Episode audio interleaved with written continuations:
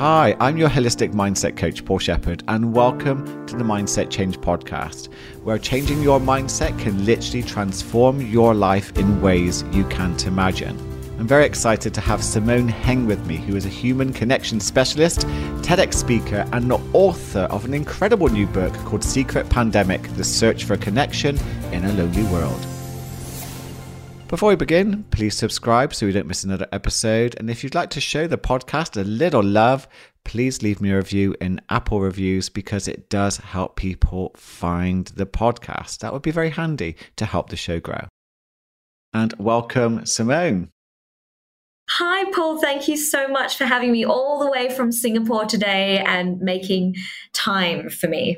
Oh, you're welcome. So your wonderful new book, which I really enjoyed, by the way, is all about one of my favorite subjects, human connection. Thank you. And it talks about the impact loneliness can have on us. Now, for a lot of people listening to this, they'll probably have no idea why should they take loneliness seriously? Look, the world is currently in a loneliness epidemic, and it was far before COVID nineteen. So firstly, um, what does that mean? It basically means people are feeling more disconnected than ever. And loneliness is dangerous to our lifespan and our immunity. So yes, of course, it affects our mental health greatly. When we don't feel we belong, uh, when we don't feel socially connected, this can be a precursor for a lot of mental health issues like depression, anxiety. But on the other hand, there's also the effect to our physical body. And many people don't realize this. So come in the time machine with me. Let's go back to our days living on the savannah as early people in tribes. The tribe kept us safe. So our brain became wired to want connection. It said safety in numbers. And conversely, that means if we were cast out of the tribe or left behind for some reason, some really dark things would happen to our physiology. Like we would go into a fight or flight response because of course we didn't have our tribe to protect us. So maybe we didn't have enough food or shelter or anyone to help us fight off a saber-toothed tiger. And to this day, when we're feeling disconnected, that same fight or flight response, those stress hormones are going through our body. And on an incidental case, this is not bad. It's just the body's alarm saying, hey, go out and connect with people. But when this is happening chronically over a long period of time, those stress hormones are going through our body. And this is what lonely people who are chronically lonely experience. And this is why there are those facts that come out, like loneliness is more dangerous than obesity and smoking, um, because of what it does to erode your immunity and your well-being over time for people who are chronically lonely. Well, that was, that was a really surprising section in your book about the impact loneliness has on the physical body. And it talked about how it actually triggers uh, the same receptors as pain. Is that right? Yeah, social rejection. This is why we are just... it's so painful for us. You know, if you've ever been through a breakup or or someone just rejected you, people said, oh, we don't want you to be friends with us. How it hurts literally our heart. If you've ever gone through heartbreak, mm. you've broken up with a good friend, it literally hurts your heart. And um, that's because it, it's it's near the pain, the same place that physical pain receptors are in the brain. Um, so, it, it, yeah, it, it's very uncomfortable for us. Yeah, I was just wondering about, so being outside of a tribe and being cast out, being rejected can create can create that physical pain that makes us want to connect again to soothe that pain.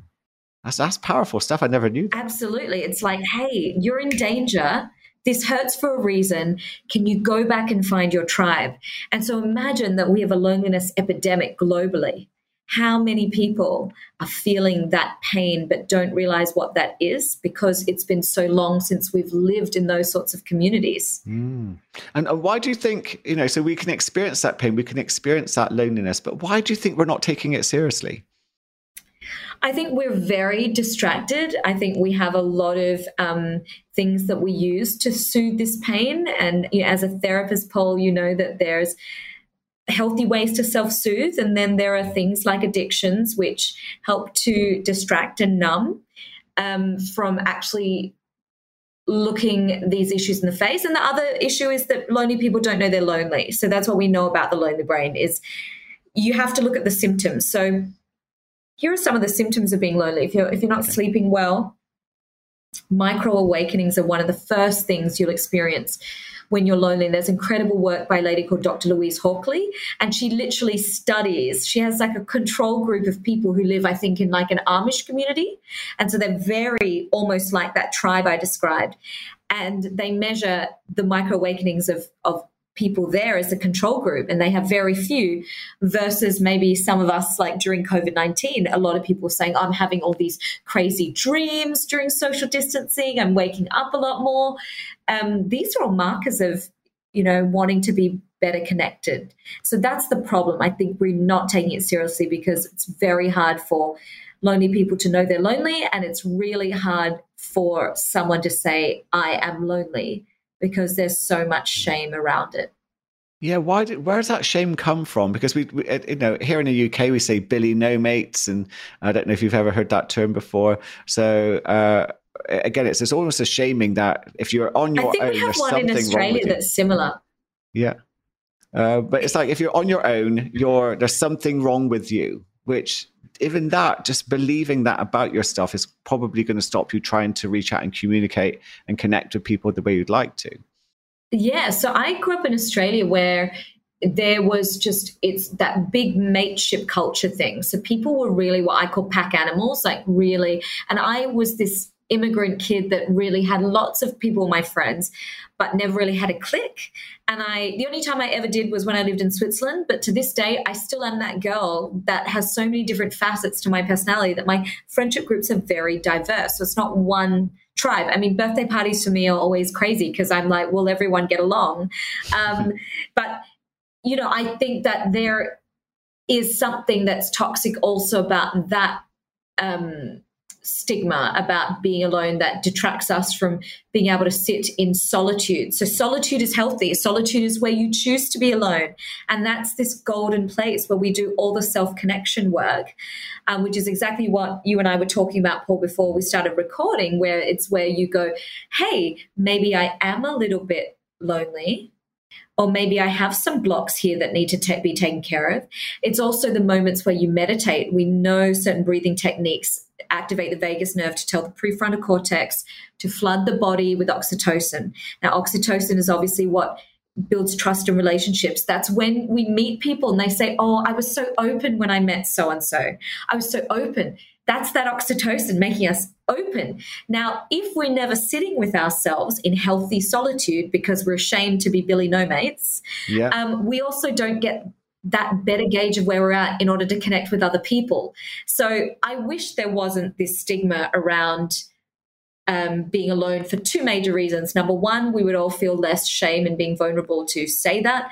And number two, we would all be more comfortable with spending that important time on our own, which I know for many people was excruciating during the pandemic. But so time on your own that you choose is so necessary for self-connection. Absolutely one hundred percent agree with that. I love my meditation time. I love my self-reflective time. But actually, it's, when I was reading your book, I actually thought to myself, maybe I'd underestimated the impact the pandemic had had. You know, my, my business was, most people kind of came to see me online. I did work with lots of, you know, lots of people around the globe. But most people in Brighton came to see me, which is really lovely. And then suddenly that was cut off. You know, my social life was cut off. And it was the only saving grace I had was exercise and meeting people for walks and going for runs. And, and it, you know, it was um, something I think that really got me through. Um, how did you cope with, with the pandemic when it hit? Uh, were you in Singapore? Were you in Australia? Where were you? Yeah. So when the pandemic first hit, I was in a relationship, but living separately um, was the beginning of that relationship. So I was in a little one bedroom apartment in Singapore, and I had left my fifteen year broadcasting career in July of twenty nineteen to set up my speaking business around the topic of human connection. So can you imagine you're, um, you're, you're setting up this business and then the pandemic hits, and prior to twenty nineteen, prior to setting up the business in the pandemic, when I was telling people I was researching human connection, I mean, they looked at me like, what is this woo-woo thing you're doing? And all of a sudden this pandemic happens, and it's extremely scary at the beginning. In fact, my stress level was so high that it actually triggered an autoimmune um, issue for me.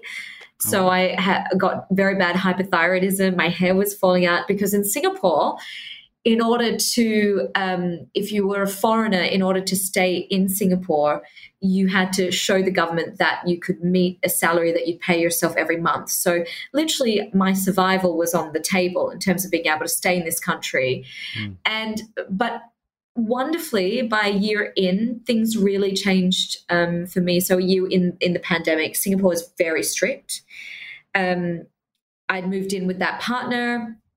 And so then we were cohabitating, we got puppies, and then this topic became one of the most sought after topics on the planet. And so then I was doing virtual speeches all the time. So it was a really, um, you know, it was a really yin and yang pandemic for me. Um, yeah. But certainly when it first happened, the the first response was I went straight to the art shop and I bought loads of canvases and paint, and I um, thought this is your time to do things that soothe you that you never have time to do, because nice. um, you're going to have to really lean into this and change your mindset about this so that that fear that you have um, can have an outlet, and you are all alone in this one bedroom apartment, and so you're going to have to um, find ways that the therapist has spoken to you about to manage, you know, your stress. So that's what I did. Yeah, that, that sounds very, very healthy. And, you know, obviously you chose human connection at a very interesting time. And obviously it's worked out, I think, very well for you, because it really does add more weight to what you're talking about. Because I think even, you know, I asked you the question earlier of, you know, why don't we take loneliness seriously? Maybe we are now. Maybe we are looking at it Uh, a bit more, um, you know, with a magnifying glass, because we've all been impacted by it more than ever. Um, but how did you become someone who's a human connection specialist? I've never heard of that, and I love that. But how did you become one? I, okay, so firstly, I don't like to use the word expert, so I've chosen the word specialist, okay. right? So yeah. that because I feel like there's something about the word expert that it's like, oh, I've arrived and I know everything yet. And I feel that what makes um, me so tied to this subject is that being denied connection for a lot of my childhood is what has made me so passionate about this. So actually not being great at human connection and learning with a lot of intention how to do it better is what has made me um, a specialist in this area. Because there's nothing like having something that you crave so deeply withheld from you to make you curious about it.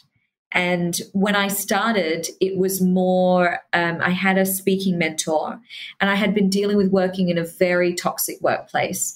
Legi- you know, you're a therapist, and I know many people on here have probably been to therapy, but basically the media industry allowed me to relive all the pain of my childhood, that entire fight or flight, inflamed state of my childhood of, of love and connection being withdrawn. The media allowed me to experience that, because for all the admiration you would get online or um, from people who followed your work, the actual industry itself is known for withholding, um, you know, it's extremely harsh industry. So, and it also pits people against each other in this kind of competitiveness, which I experienced in my family home with the dynamic of my sister and I, which my parents would pit us against each other. So it allowed me to relive that toxicity again and again and again. So by about fifteen years in, I'm starting to realize, having come out of therapy, that this is not good for me. I am reenacting my childhood every single day in this toxic environment, in this toxic industry.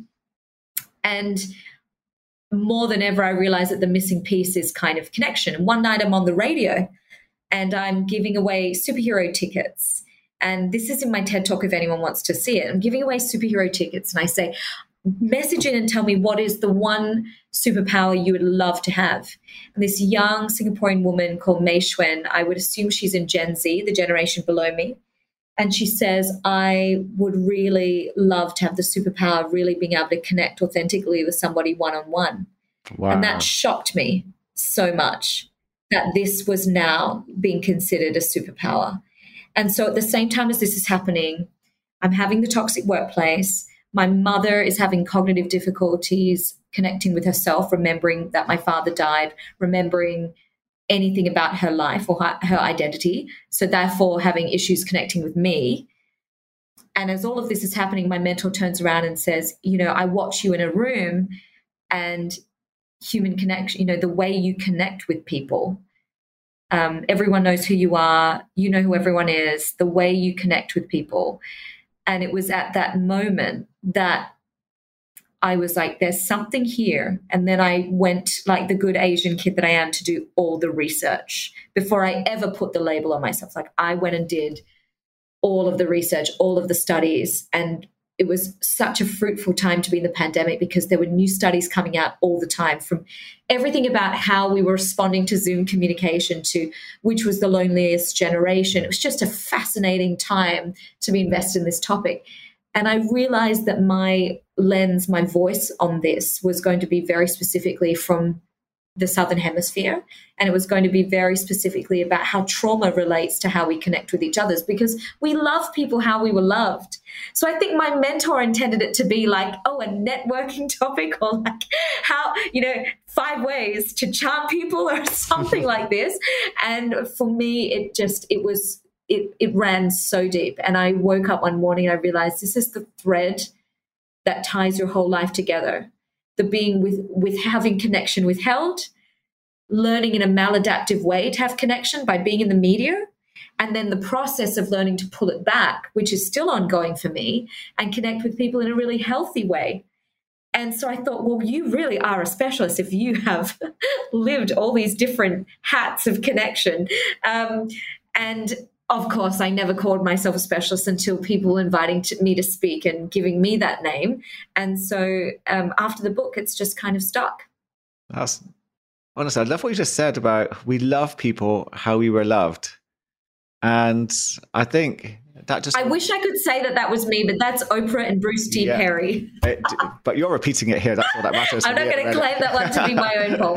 um, but I love that because uh, because in, in the book, you made it really clear that your relationship attachment styles, you know, and this is a, I think, I wish more people knew more about it, that our attachment styles, how our parents interacted mm-hmm. with us, have such a big impact on how we connect, not only with ourselves, but with other people. And that was, I said, that was something that really stood out. So how would you describe your attachment style based on the information, you know, what you got from your parents, and how did it impact you? Ooh. Um, well, firstly, when you tell a lot of people that when you go to therapy, you work on your childhood, many people like roll their eyes because there've been just too many American T V shows about this. But I do want to say to anyone who's cynical listening, the gold nuggets are there. There's are no way around it. Yeah. Um, I, yeah. So I'm definitely a love addict in recovery, and that's taken me so long to say out loud. I had so much shame about that, and I think um, when many people don't know what that is as well, they're very cynical about that. But basically, because of the love that was withheld from me, um, and I will characterize that so it's much more visual for if the majority of the listeners here are from outside of Asia, but that Asian parenting style where you, I would get eighty percent love from my mum in order to motivate me to get one hundred percent love, it would only be shown or paid upon achievement. So this is kind of the cycle that there was always this carrot being dangled. And I knew that this carrot existed, but it would only be doled out and very sparingly and to motivate. So it it wired into me that love is conditional and love is wow. something to be paid upon in exchange for things. And I still have to like cognitive behavior therapy myself some days out of this when Uh, for this is a really simple example. I'm always the girl that arranges everything. So when I make um, meetings for my friends, I'm always the one that I jump in and get my assistant to research the restaurants, and I make the booking and stuff like that. And sometimes when I'm fatigued and I'm at my lowest integration and I'm tired and I'm hungry, I will have the thoughts like, why is it always me organizing this? And I know that that's my mother's voice. That's my mother who would say, how come you always go to that girl's house? She never comes to this house. So you see how that's not authentic connection, that's transactional. And that was very much imbued into my childhood. You know, it was like, your children never see how much I love you. I, I made your, your lunchbox for you yesterday. It's like, well, all my Australian friends' mums make their lunchbox every day, and it's never highlighted as a thing. But imagine that you're a kid and you live in this very controlled house and you don't, in your gut, in your nervous system, you know this isn't normal, mm. but you don't have evidence or proof because you're not, I was not allowed to stay over other people's houses. I didn't really realize how um, abnormal, if I can say, if we can really say what is normal, but how unhealthy it was for me until I went to live with other families in Switzerland as a seventeen-year-old child. So all the way through my formative years, I believed that love is transactional, love is conditional. And, of course, then all you crave is this elusive, full love. And so when I started to date when I was older, um, if I was lucky enough to find myself in a relationship, there was there was constant testing for love. And this person was giving me their one hundred percent and they were amazing and they knew how to love in a healthy way, but it was never enough for me. And then later on, as I got older, I would look for it in terms of quantity of, of love. So I would date a lot, looking for that carrot, searching for that carrot. And, you know, that's still something that I have to manage, and I'm always managing, because it's that paradigm.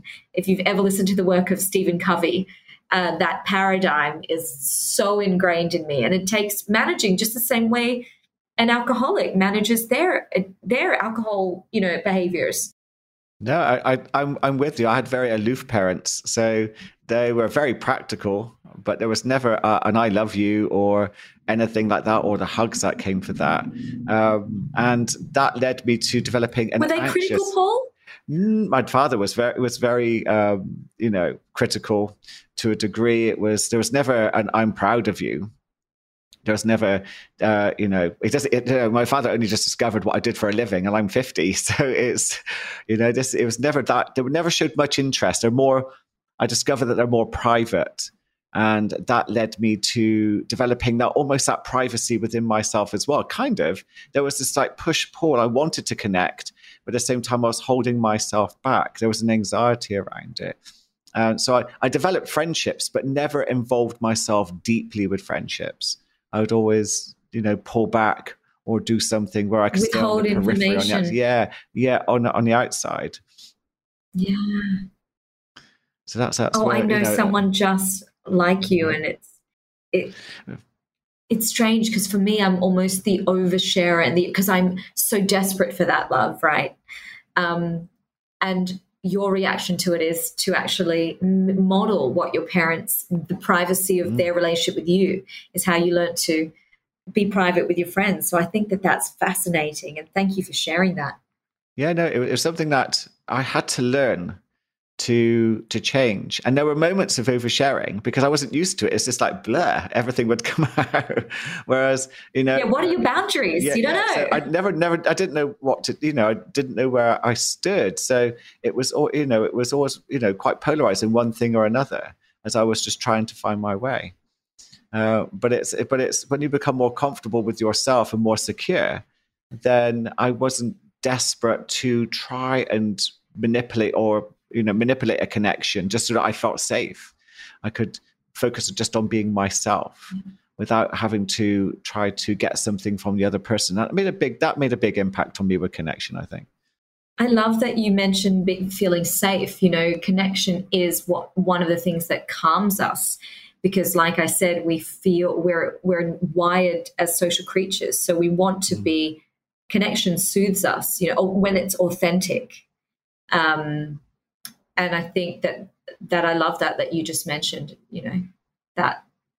What do you think? So there's, I think there's a big movement, especially with today's generation, towards what is authenticity. And, and I again, it's, I know that you mentioned it in your book in regards to authentic connection.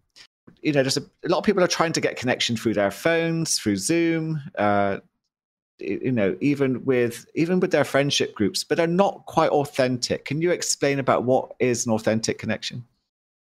Yeah. So firstly, I define authenticity as where all your internal behaviors and values and, and beliefs align with your external behaviors. You know, that's how I feel it. I know when someone's authentic.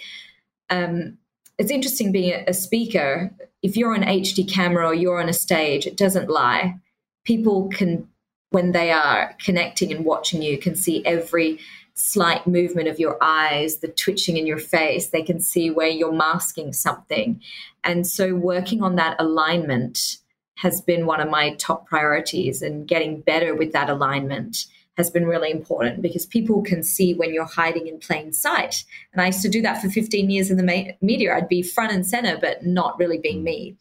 So that's the first thing. So I would ask the question, before you go out and connect with other people, are your external behaviors, how you're showing up, aligning with um, your beliefs, your values, what's happening with you internally? Are they aligned?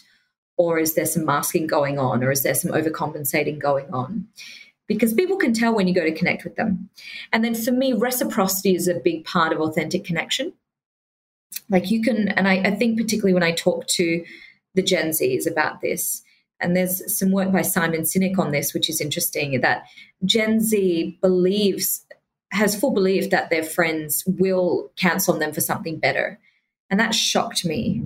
So it's this idea of we there's with the digital, there's just so many options that how could I ever ask anyone to be loyal or to be um, there for me? And this is where we're in a really bit of danger because we need people we can be vulnerable with, you know, in our connections. And I'll talk a bit later about the three types of loneliness, uh, which shows us the three types of connection we need. But those authentic connections, I really believe, are the people that there's reciprocity. So it's not you messaging people and they're ghosting you and they're not messaging you back. There's trust there. The reciprocal relationships are the one where you never have to worry who's hosting at whose house or or if you always have to chase someone up. They're there. It's a beautiful ping-ponging back and forth. Mm. Um, and I think that that's really important. And can you be completely vulnerable with these people? And that doesn't mean you have to ha- be vulnerable with everyone, um, but you do need a grouping of like five people that you can be really, really yourself with. That's important. If you don't have that, we're in a bit of worrying territory.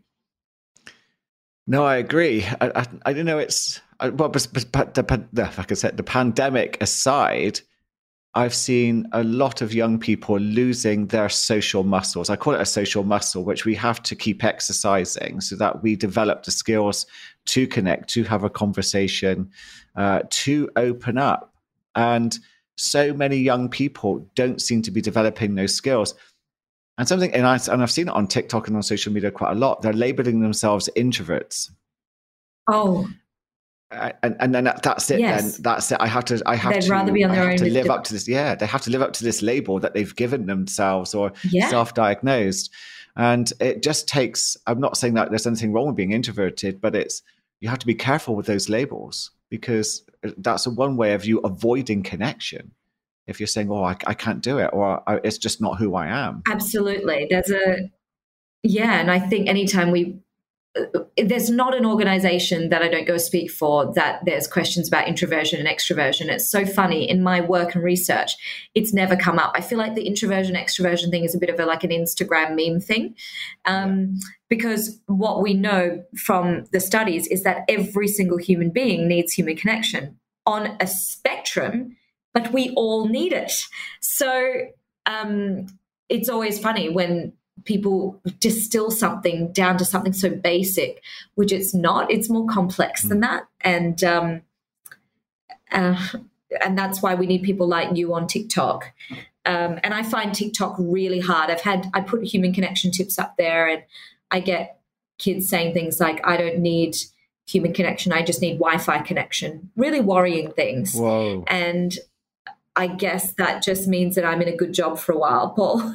the more, the more, um, the more I and you can share about all of these things, the better, you know? No, I, do you know, I've never been so busy as in regards to anxiety because the amount of people, for whatever reason, are not looking after themselves. You know, I've never, I didn't, when I was doing all that training, no one ever said to me, did you know that you'll be having to tell people not to drink coffee at night if they want to sleep? You know, it could be something as simple as that. But yeah, it's something that I, I mention at least, you know, a couple of yeah. times a week. It, it's, it's it's absolutely crazy that, you know, basic advice we seem to be ignoring. Is it not looking after yourself or is it not looking? Yeah, yeah absolutely. I mean, is it not looking after yourself or is it not looking at yourself? right? Both. I think it's both. Because the looking after only comes by looking at first. Yeah, I, I, I think there's two sides to it. And I One think is what I find is there's yeah. so much distraction. Sorry. Yeah, no, I, I think that, I, again, it's... Sorry, we're, got, we're getting that delay loop. I apologize. Yeah. No, no worries, no worries. Um, um, yes. So, just, so yeah, carry on. Oh, my God, what was I saying? Um, so, yeah, I... I wonder with all the digital distraction, and I do talk about this in the book, I wonder with all the digital distraction and the busyness, if there is, um, if that is also a form of distracting from doing that self-work, which, by the way, is really difficult, um, which I shouldn't say, that's probably uh, dispelling people. But part of listening to this podcast is also a form of the self-work. You're going to hear something today that's going to send you on a path to researching something or going to see a therapist. So this is hopefully a very pleasant work experience. But there does come a point, and you know this, Paul, as a therapist, that you see patients, um, individuals going through some really hard stuff, looking at their actions, their behaviors, their childhood. And so it's it's not easy, and I don't um, blame people for going, oh, I'd rather be in the metaverse playing a game right now. I I kind of I get it, but it it's not helping us as a species. It definitely isn't, and I, I, you're right. I was I was saying earlier that, you know, there's two sides of it. One is people don't often know how to look after themselves. Some of the basic pieces of information out there, some people are oblivious to. And there is a perception of looking at yourself. And I, you know, I agree with you. It is difficult. We know that because we've, we're, we've, we're doing the work. We've done the work. And it, it's a skill that you develop, but it's a skill that will gift, that will be a gift that keeps on giving. You know, and I, I will tell anyone who comes to work with me, it is difficult in places, but th- you know, when you've when you've come through it, the reward is immense in that awareness and knowing yourself. The increase in your happiness. There are two things I wish that schools taught. Okay, the first thing I wish, actually, three things. The first thing I wish schools taught was that the paradigm for success and happiness actually has nothing to do with how much money you earn or how famous you are, um, or any of your material achievements. Actually, connection is what we're here for on this planet, connection to our community, to our loved ones, to ourselves. That's the number one thing. I wish that they would teach us that what you're feeling right now may not actually be what you're feeling. You might be going through a fight or flight response. You might be triggered by something. This is like, don't always judge your feelings and then judge yourself off your feelings. No, um, yeah, and then absolutely. The third thing was that, you know, there's modules for doing the work, the exact work we're talking about, that there's somewhere along the line just more general life skills and tools that are being taught. I would love that for, that would have changed my life. Me too. I think if I'd known myself better when I was younger, I would have made better decisions. But without that guidance, without yes. that knowing myself, I was just, I just bumbled along and hoped for the best. You know, it was just, and, and like anyone, I consumed Completely. entertainment. And I loathed myself. Yeah, yeah. I, I thought I was a failure. Sorry you know, that we have that left. It's okay. Um, it's I thought I was a failure because I just wasn't getting things right the way I should. You know, so um, I just there was a lot of shoulds I was saying to myself, and I was very angry and frustrated that I wasn't living up to the expectation that I thought I was. You know, that I was trying to give myself. And by the way, Paul, your generation. I mean, men. nineteen seventy, around that time, mm. what was expected of you, what was sold to your generation was, you know, as an Asian woman, I probably had, my expectations were probably like, just have a good job and then marry someone and make babies, you know. But the men of your generation, it was all about providing and that success and, you know, the greed of the eighties when you were in primary school. You know, and, and going into your teens and being sold, there was these Wall Street bankers and all this. I, I can't even imagine. Part of this work of human connection is about empathy, right? We mm. see a lot of gaps between um, how people perceive women of color versus Caucasian men and all of this. And all I do is I spend my day empathizing, trying to flex that mental malleability of what would it be like for that other demographic, and the expectations on your generation They were heavy. Yeah, I think every generation's de- yeah, every generation's de- every generation's got its um mm-hmm. got its uh, challenges. You mentioned earlier. You mentioned earlier the three uh, types of loneliness. That intrigued me. Yes. Yeah. What, so what have we got? Yeah. So um, Bruce A. Austin at the Rochester University of Technology came up um, with this. So if anyone wants to find the paper, you can find it online. But he came up with a loneliness loneliness scale, and this is like something I think twenty or thirty years ago now. So we can already see loneliness as a problem to be studied, starting around this time where the internet starts. Okay, which is interesting.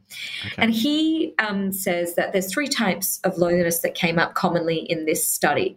The first was intimate loneliness. This is where you don't have anyone you can truly be vulnerable with, and most people find this in their best friend or their partner, their spouse. The second type um, was relational loneliness. This is where people felt that they did not have, um, you know, a social fabric that they belonged to. So if they needed something in emergency, they didn't feel they had anyone that they could call who would pick up. Um, and maybe that means that they lacked, you know, friends, family. Um, and then the third is relational Um, sorry, that was relational loneliness. The third is collective loneliness.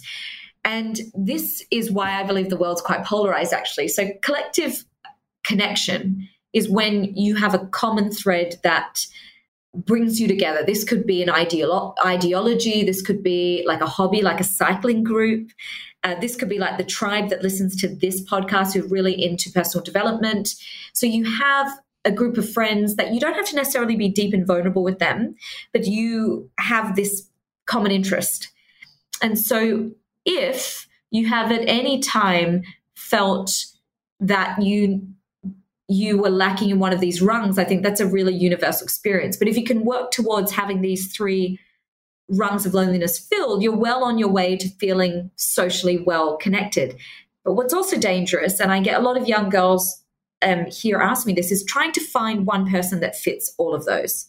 So we all know we have different sorts of friends in our lives. Mm. And when I see on Instagram people putting up with like, if somebody does this to you, block them. If somebody does this, cut them off. Well, it's like, well, maybe some friends are your friends uh, just for doing crafting with. And they're not yeah. meant to be the people that you ring up to cry to. And that's okay. They're not bad people that you have to cut off. They're just from a different orbit. Um, and even Robin Dunbar, who's a social anthropologist, he's got Dunbar's number, which is very famous in the connection field. And it's basically that we have one hundred fifty connections, and the first rung is just five really close people. And one hundred fifty is about what our brains can keep track of. So what does that tell us about social media use in terms of connection is that these followers beyond the one hundred fifty that you don't actually know of or have interfaced with, they're part of your online community or following. That doesn't mean they're your friends. Mm. And if we can have a healthy distinction between that, we will also cognitively be a lot better. You don't have to get real love from that community. They're there because you're providing some free tips or some content they like. That's not the same as a friend. Um, so when things swell with those numbers beyond the one hundred fifty, our brain literally cannot keep track, because our original hunter-gatherer societies, those tribes that I mentioned before, went to about one hundred fifty. Right. So this is trying to weed out the mess of what I feel like some social media memes have created in terms of friendships that we need. Um, you know, make sure you have those three rungs filled first, and don't think that your boyfriend has to fill all three rungs. You can healthily have different people. But this is also where you can see with collective connection or collective loneliness how we have radicalized political positions, how we have all these sort of, you know, gangs, for example.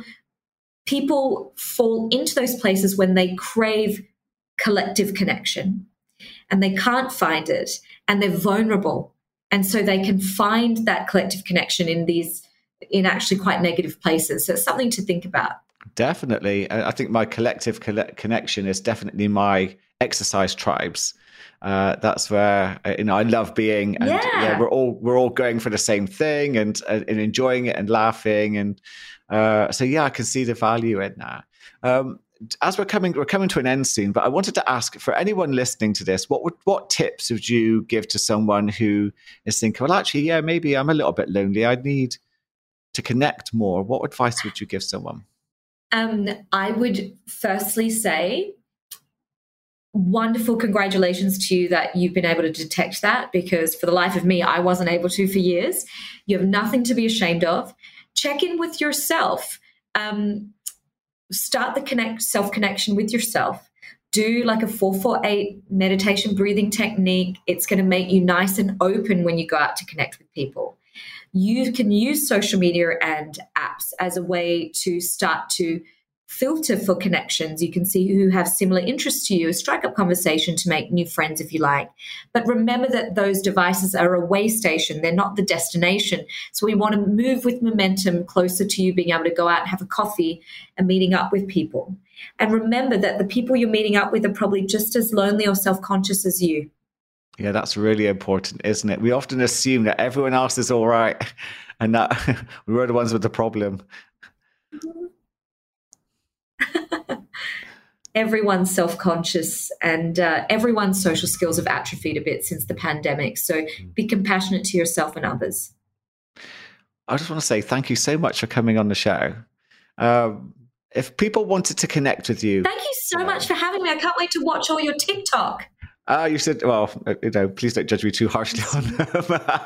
um, but if you, if people wanted to connect Don't judge you, mine too harshly. Oh my goodness. Uh, actually, I'm going to have to look you up now. I've not, I don't know if I've seen yours. I'll have to have a little scan. But if people wanted to connect with you, Simone, and find out more about your work, where can they find you? Sure. So you can look for Secret Pandemic in Amazon if you'd like to grab the book. It's also available in uh, audiobook and, and Kindle. Um, I'm really active on LinkedIn and on Instagram. Uh, so just search for Simone Heng. And if there's any questions you have, please um, direct message me and I'll send you a voice note back answering if you have any questions. I love doing that because it's just a bit deeper way of connecting on social media than in the comments. That is really lovely. And I'll put all your links in the show notes so people can just scan down, click on and connect with you. Well, thank you so much. Um, thank you con- so much, con- Paul. Congratulations on the book. Uh, Good luck. I hope it does, as well as I hope it would, because I got a lot from it. And I think my listeners get a lot from it. So please do have a look at The Secret Pandemic. Uh, it's a, a wonderful book, uh, Search for Connection in a Lonely World. And I think, especially with what's going on at the moment, it's very, very topical. If you or anyone you know is struggling with anxiety or stress, then I would really recommend New Mind Wellness's Stress Support Formula supplements. As anyone knows, buying supplements can be costly, but this is brilliant because everything is in one tiny sachet.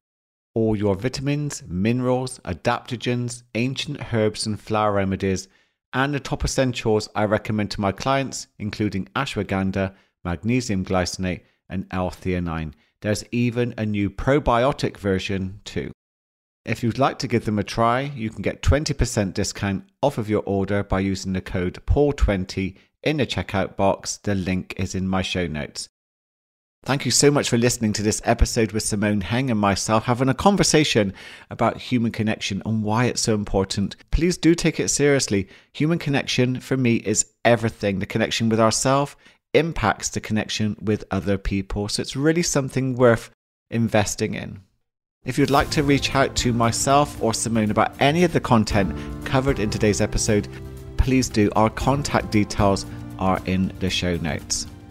Please share, please subscribe, please leave me a review, and I look forward to connecting with you in the next episode.